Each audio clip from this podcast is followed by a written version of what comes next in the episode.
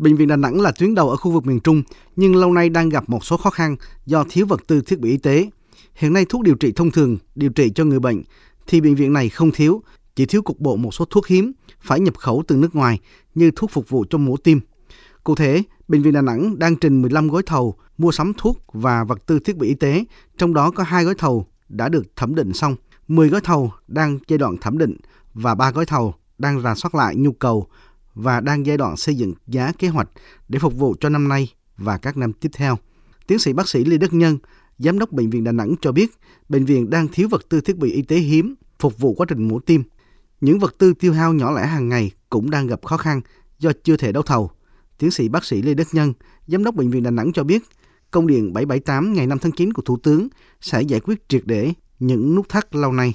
đương nhiên bệnh viện nặng thì cũng không ngoài cái khó khăn của của ngành bệnh viện hiện nay thì vẫn có những cái tình trạng là thiếu vật tư thiết bị y tế nhỏ lẻ của bệnh viện khó khăn đó thì bệnh viện cũng đã trình và sở y tế cũng đã trình ủy ban và cũng có cho những giải pháp cụ thể cho từng một vấn đề một cái công điện này thấy là khả năng là sẽ giải quyết triệt để những cái nút thắt đó, đó.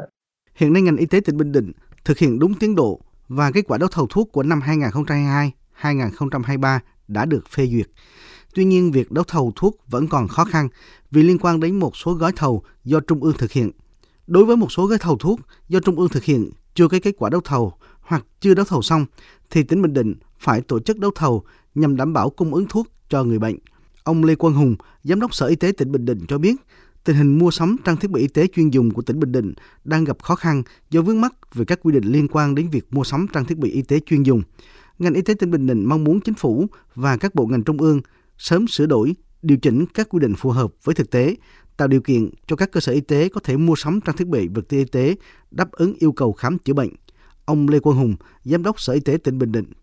Bệnh viện Đa khoa tỉnh cũng đã tổ chức thực hiện cái đấu thầu Ờ, vật tư y tế theo quy định. Thời gian thì có bị chậm hơn so với tiến độ theo yêu cầu nhưng mà các đơn vị cũng đã có cái chuẩn bị cho nên cái tình hình thiếu vật tư nó cũng không có phổ biến, chỉ ờ, xảy ra cục bộ ở một số đơn vị và hiện nay các đơn vị cũng đang tích cực triển khai đấu thầu tập trung cho toàn tỉnh. Cái thứ hai mà các đơn vị tự tổ chức đấu thầu để đảm bảo cái, cái cung ứng vật tư y tế cho người bệnh.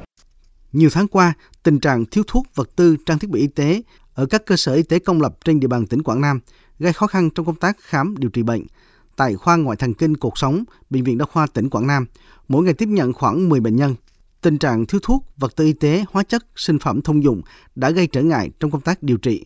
Để kịp thời cứu chữa bệnh, bác sĩ đã vận động người nhà mua thiết bị y tế bên ngoài hoặc tái sử dụng.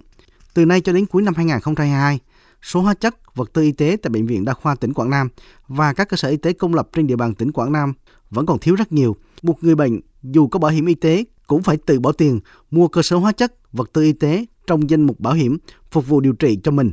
Bác sĩ Nguyễn Tấn An, trưởng khoa ngoại thần kinh cuộc sống Bệnh viện Đa khoa tỉnh Quảng Nam cho biết. Khi mình không có dụng cụ phẫu thuật thì bệnh nhân phải chấp nhận điều trị nội khoa và điều trị thuốc thì bệnh nhân sẽ cân đau kéo, kéo đi cái lại nhiều lần, ảnh hưởng về sức khỏe.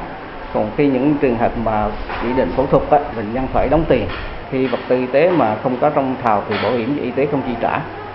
Tình trạng thiếu thuốc, vật tư, trang thiết bị y tế tại các bệnh viện công lập thời gian qua có nhiều vướng mắc từ những quy định về đấu thầu, mua sắm, dẫn đến tâm lý sợ sai, sợ bị thanh kiểm tra, không dám đấu thầu, mua sắm. Ông Mai Văn Mười, Giám đốc Sở Y tế tỉnh Quảng Nam cho biết, trước thực trạng này, Sở đã tham mưu cho Ủy ban dân tỉnh Quảng Nam giao cho ba đơn vị bệnh viện tuyến tỉnh tổ chức đấu thầu mua sắm thuốc, vật tư y tế, sinh phẩm bắt đầu từ tháng 1 năm 2023,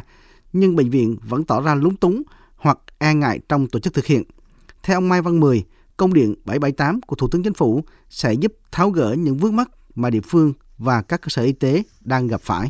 Giao cho các bệnh viện tuyến tỉnh đấu thầu thì đây là một phương án tôi nghĩ rất là tối ưu. Các địa phương trên địa bàn toàn quốc đã triển khai việc này. Ở các bệnh viện tuyến tỉnh cái nguồn nhân lực công tác dược, kỹ sư về cái máy móc, vật tư y tế rất đủ.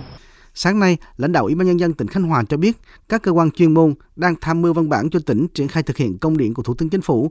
về việc đảm bảo thuốc, trang thiết bị y tế để phục vụ công tác khám chữa bệnh. Lâu nay, việc mua sắm trang thiết bị y tế tại tỉnh Khánh Hòa cũng đang ảnh hưởng đến tiến độ đầu tư công.